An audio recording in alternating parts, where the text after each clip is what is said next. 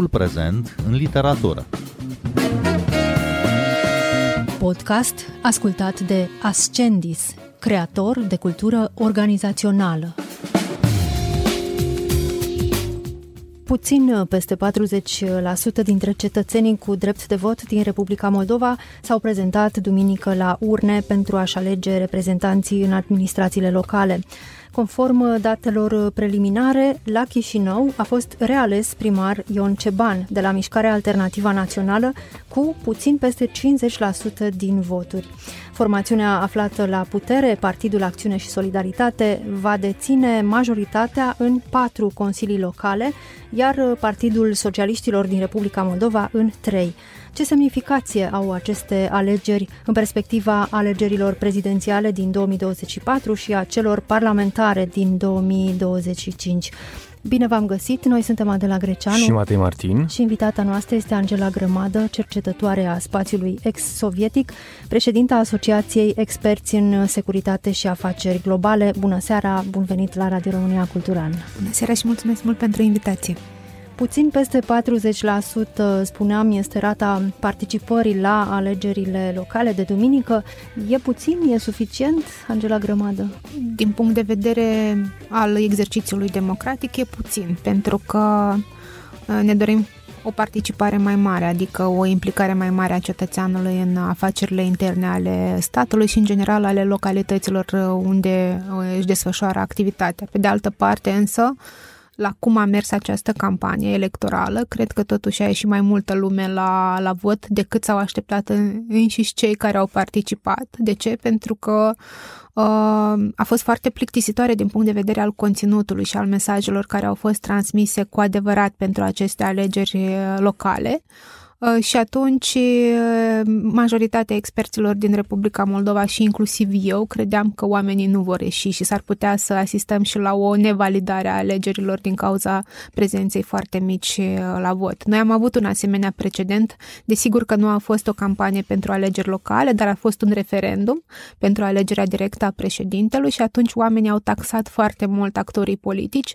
pentru că au încurcat uh, exercițiul democratic uh, pe, în, în loc să organizeze un referendum, au încercat să organizeze un uh, uh, scrutin electoral pentru alegeri parlamentare și atunci au fost taxați foarte dur de către cetățeni. Deci, da, eu cred că este un pic mai mult decât se așteptau și decât uh, erau făcute anumite calcule din partea celor care s-au implicat în această campanie. Spuneți că a fost o campanie electorală plictisitoare. Sigur că e foarte greu să descrie o campanie electorală, mai ales uh, la locale. Bănuiesc că în fiecare localitate sau pe fiecare regiune, fiecare raion raion uh, candidații vin cu propriile propuneri, totuși care au fost temele generale, temele importante?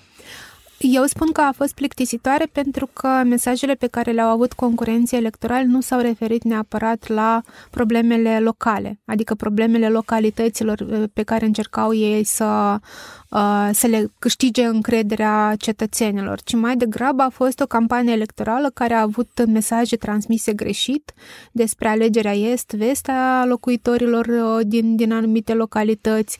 A fost o campanie electorală foarte agresivă și foarte murdară, în sensul că au fost folosite resurse ilegale în această campanie electorală și din această cauză și acele decizii ale autorităților de a taxa sau de a sancționa anumiți actori politici, uh, dar din punct de vedere al mesajelor transmise către locuitori ale proiectelor care au fost uh, dezbătute în Însă și modul în care a fost uh, organizată dezbaterea publică între diferiți actori politici a dat de înțeles că în Republica Moldova, atunci când vorbim despre uh, cultură politică, încă mai avem mult, mult de, de lucru. Și nu neapărat uh, cu cetățenii, cât cu actorii politici care se angajează într-un asemenea proces și încearcă să câștige acea încredere și uh, acel drept de a reprezenta suveranitatea unui, unui locuitor sau sau altul. Uh, marea temă a fost încercarea de a sabota, în primul rând, procesul de integrare europeană al Republicii Moldova, pentru că am avut foarte mulți actori politici care reprezentau formațiuni politice și care, la rândul uh, lor, aceste formațiuni politice uh, făceau jocurile unor părți terțe, nu din Republica Moldova neapărat. Apoi a fost uh, uh, subminarea unor decizii care au fost luate de autorități în ultima perioadă în ceea ce privește reforme, politici publice care au fost uh, implementate sau uh, care au întârziat să apară în Republica Moldova și asta a fost uh, o temă foarte des enunțată de către actorii participanți și de asemenea a fost o altă temă alegerile prezidențiale și alegerile parlamentare. De ce? Pentru că uh, era foarte clar că acei actori politici noi care au apărut pe scena Republicii Moldova încercau pur și simplu să-și evalueze resursele, strategiile și oamenii cu care au intrat în această campanie electorală. Practic, nu încercau să se concentreze pe acest exercițiu democratic uh, ca pe o, o, un început sau un start al unui nou ciclu electoral, ci mai degrabă să evalueze pentru finalul acelui exercițiu electoral care se va termina cu alegeri parlamentare în anul 2025. Vorbiți despre o campanie electorală foarte agresivă, cu atacuri murdare, vorbiți despre nereguli, despre sancțiuni. Pe scurt, uh, Angela Grămadă, au fost alegerile libere și corecte? Aprecierea o să o facă uh, observatorii naționali și internaționali, pentru că ei vor da acest uh, verdict și, desigur, Comisia Electorală Centrală. Din punct de vedere al unui cetățean al Republicii Moldova care a a participat în această campanie electorală, uh, pot să fac alte aprecieri, în sensul că îmi permit acest lux. În primul rând, au existat actori politici care au folosit resurse financiare obținute ilegal, ceea ce nu este permis conform legislației în vigoare. Practic, banii au ajuns uh, din afara Republicii Moldova prin diferite metode și mijloace, iar aceste lucruri sunt probate sau documentate de către instituțiile uh, de forță din, din Republica Moldova, care au și, și cu rapoarte în acest sens. Apoi, au existat atacuri la persoană din partea unor actori politici față de alți actori politici, adică jocul a fost cu cumva murdar și agresiv și din acest uh, punct de vedere. Au existat actori politici care au fost reținuți în timpul campaniei electorale pentru că au încercat să dea mită sau au luat mită. Uh, au fost actori politici care au folosit mita în calitate de instrument de convingere electorală. Deci, din această perspectivă, pot să spun că alegerile au fost parțial libere și parțial corecte, pentru că există foarte multe elemente care, puse la un loc, ne dau de gândit în ceea ce privește calitatea uh, actului uh, decizional sau actului politic în, uh, în Republica Moldova. Și, desigur, aici trebuie să adăugăm uh, capacitatea încă redusă a autorităților de a acționa în timp util, adică mai degrabă au încercat să diminueze efectele negative ale răspândirii unei, unei asemenea caracatițe financiare ilegale, care Uh, apare într-un proces electoral, decât să preîntâmpine și să creeze acel cadru propice pentru ca un proces electoral să nu fie alterat de către asemenea elemente externe. De exemplu, Serviciul de Informații și Securitate, SIS, uh, din Republica Moldova, a spus că Rusia a cheltuit anul acesta 55 de milioane de dolari uh, pentru acțiuni de destabilizare în Republica Moldova, dar cum au fost folosiți acești bani? Aici trebuie să înțelegem că acești bani nu au fost folosiți doar pentru campania electorală, ci trebuie să luăm anul 2023 în întregime, începând cu luna ianuarie până în prezent. Și atunci ne vom da foarte bine seama că o parte din aceste resurse au fost folosite pentru proteste, pentru provocări, apoi a fost o prezență uh, destul de mare în spațiul public și la uh, Comrat, în Găgăuzia, acolo unde fugarul Ilan Shore, fugar așa este numit în Republica Moldova, a reușit să obțină practic control politic asupra regiunii, promovând în funcția de bașcan al acestei regiuni o persoană absolut necunoscută publicului uh, larg și desigur că anumite procese care se întâmplă acolo la nivel local ne dă de gândit uh, pentru modul în care, sau să ne gândim cel puțin la modul în care sunt promovate iarăși interesele Federației Ruse. Apoi, campania electorală propriu-zisă, când uh, mai mulți reprezentanți ai partidului Șor, dar și ulterior și partidul Șansă, au fost uh, sancționați și au fost scoși din cursa electorală tocmai pentru că au folosit aceste resurse ilegale financiare aduse din exteriorul uh, țării pentru a putea să participe în primul rând și în al doilea rând să mituiască electoratul, iar uh, acest lucru deja este așa cum am spus, documentat de către autorități și apar date mai multe în uh, raportul SIS sau, uh, conform acelui raport, din câte știm, deja anumite dosare au ajuns în instanțele de judecată din Republica Moldova. Dar care ar fi interesele aici? Ce interes ar avea Rusia, de pildă, să susțină cu tare sau cu tare candidat la alegerile locale din Republica Moldova? Aici trebuie să, să ne extindem un pic perspectiva. Uh, de ce? Pentru că Alegerile, în general, sunt uh, un instrument de politică externă folosit de Federația Rusă în spațiul ex-sovietic, un spațiu în care altădată uh, avea destul de multă influență. Uh, și dacă nu poți să folosești gazele naturale, folosești actorii politici. Dacă nu poți să folosești actorii politici, folosești uh, identitatea, adică etnia uh, omului. Dacă nici asta nu funcționează, treci la religie și folosești biserica în acest sens, doar ca să convingi să nu plece de la tine o anumită zonă, o anumită regiune, să nu-ți scape de sub control.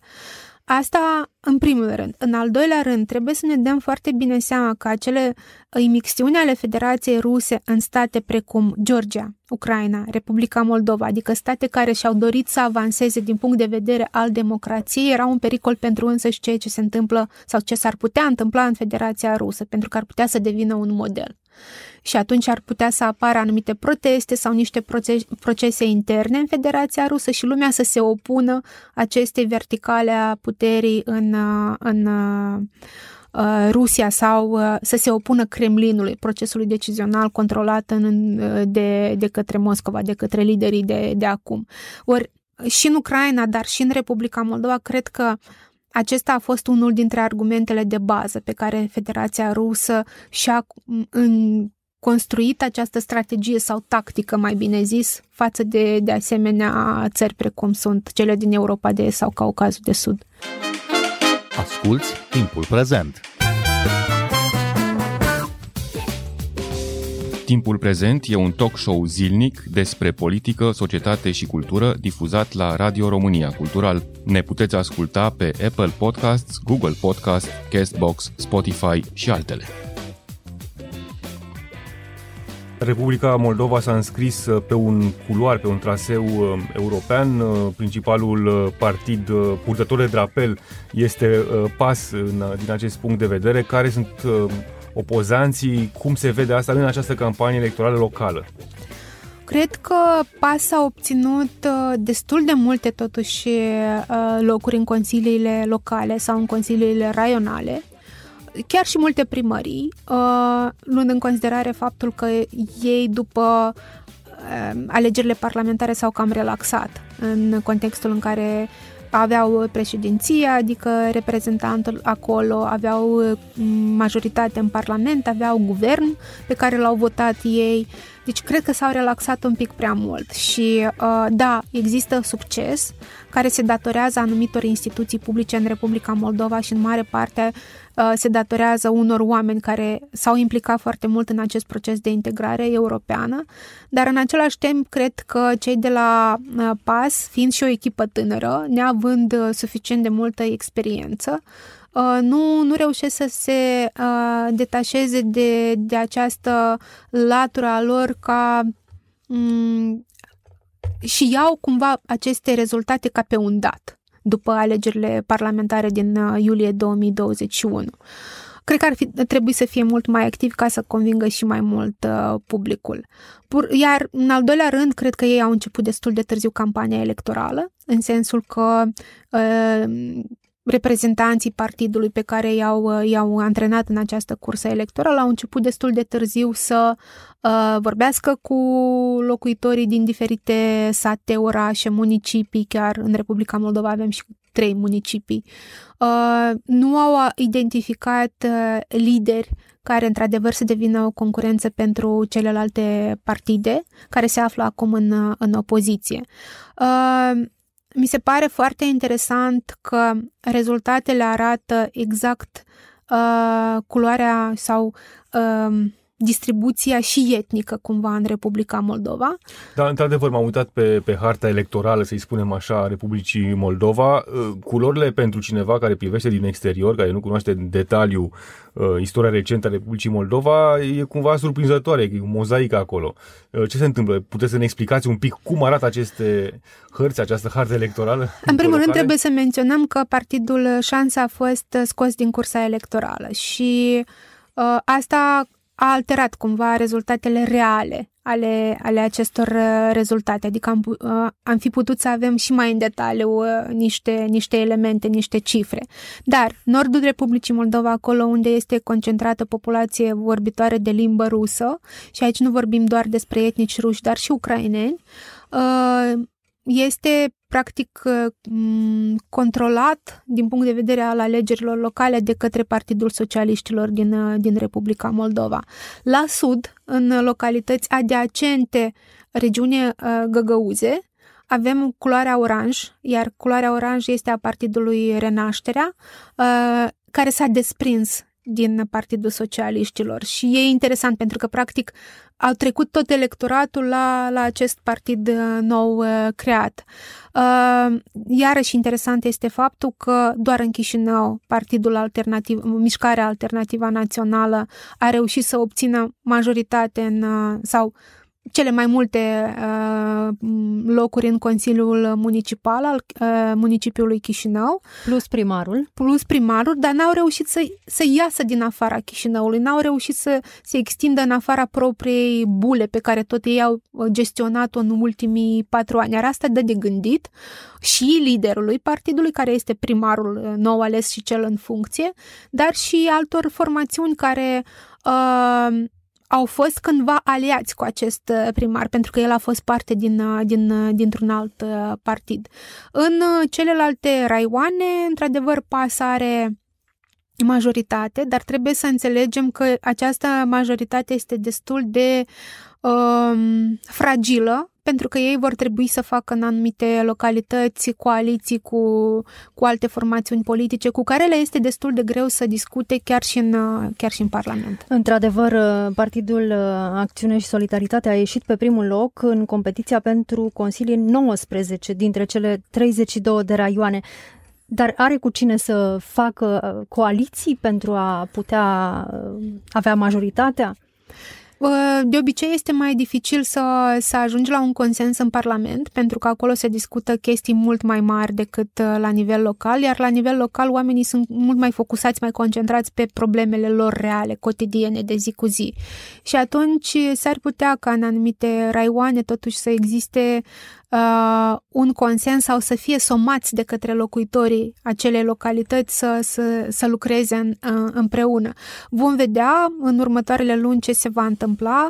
Trebuie să așteptăm ca în anumite localități să fie organizat și turul 2, ca să vedem uh, niște rezultate finale, mai aproape de, de adevăr, și în același timp să vedem uh, în localitățile în care nici um, pas nu a ieșit nici pe primul, nici pe al doilea loc, față de cine se va poziționa în mod favorabil, adică pe cine vor îndemna să, să voteze locuitorii acelei uh, uh, entități teritoriale. Asta va fi destul de interesant pentru că practic sunt puși într-o situație destul de ingrată să îți promovezi sau să taci și să nu spui pentru cine să voteze publicul uh, loial uh, ție. Să vorbim puțin uh, despre, despre Chișinău, uh, Angela Grămadă, cum de Ion Ceban, susținut în trecut de Partidul Socialiștilor al lui Igor Dodon, a câștigat din nou primăria Chișinăului. Cu ce a convins el electoratul?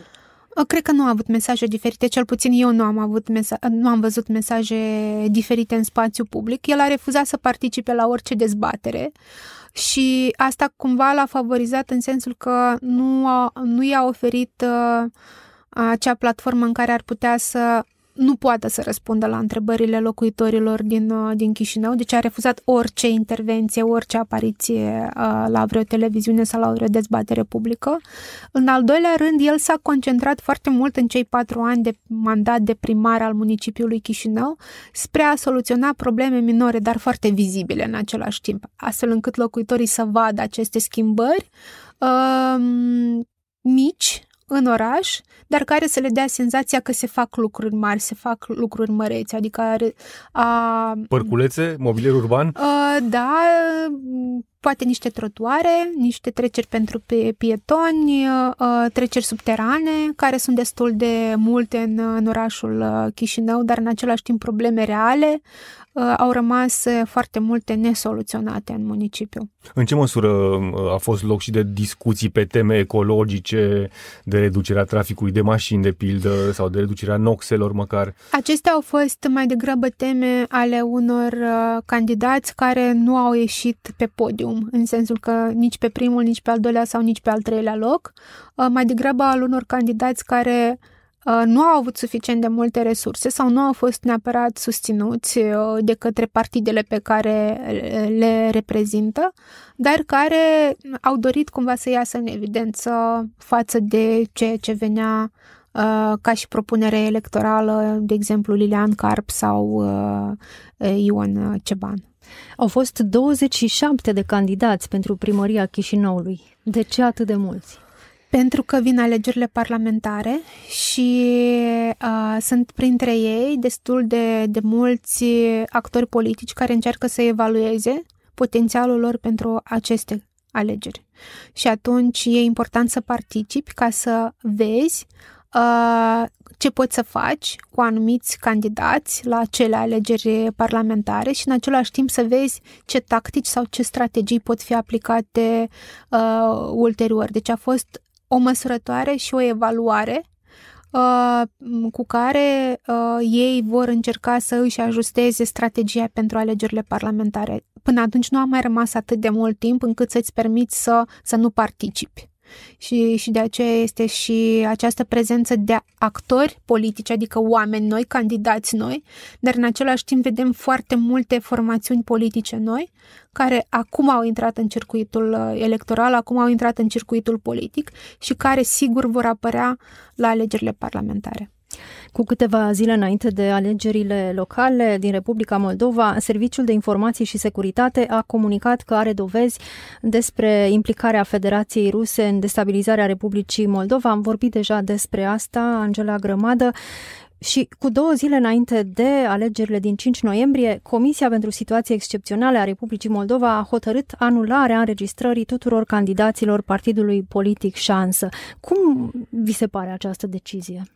Un pic tardivă, pentru că ei aveau argumente uh, cu câteva săptămâni înainte, atunci când au încercat să scoată din, uh, din cursa electorală această formațiune uh, politică, pentru că trebuie să ne spunem pe șleau acest lucru. Este Partidul Șor, dar sub o altă denumire și foarte mulți dintre candidații de la Partidul Șor au reușit să for- formeze această nouă formațiune politică. Adică... Partid Șor, care a fost scos în afara legii în această vară. Exact. Și uh, acele hibe sau lacune din legislația internă a permis ca acești oameni să participe sub o altă denumire în cursa electorală.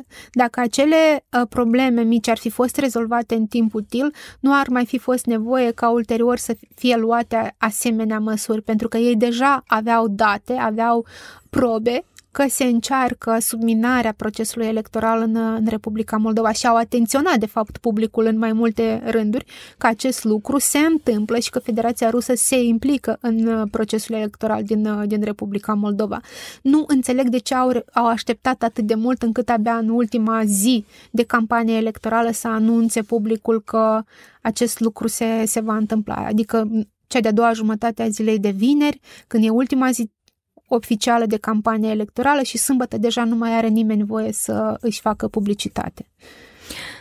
Cum s-a reflectat uh, la aceste alegeri uh, criza energetică prin care a trecut uh, Republica Moldova în iarna trecută și felul cum a fost ea gestionată de partidul aflat la guvernare? A fost folosită de opoziție, dar foarte puțin. Cele mai multe mesaje cu privire la criza energetică au venit dinspre Găgăuzia și dinspre Șor, cel care a promis locuitorilor din, din Republica Moldova că Uh, va găsi soluții ca să achiziționeze gaze mai ieftine din Federația Rusă.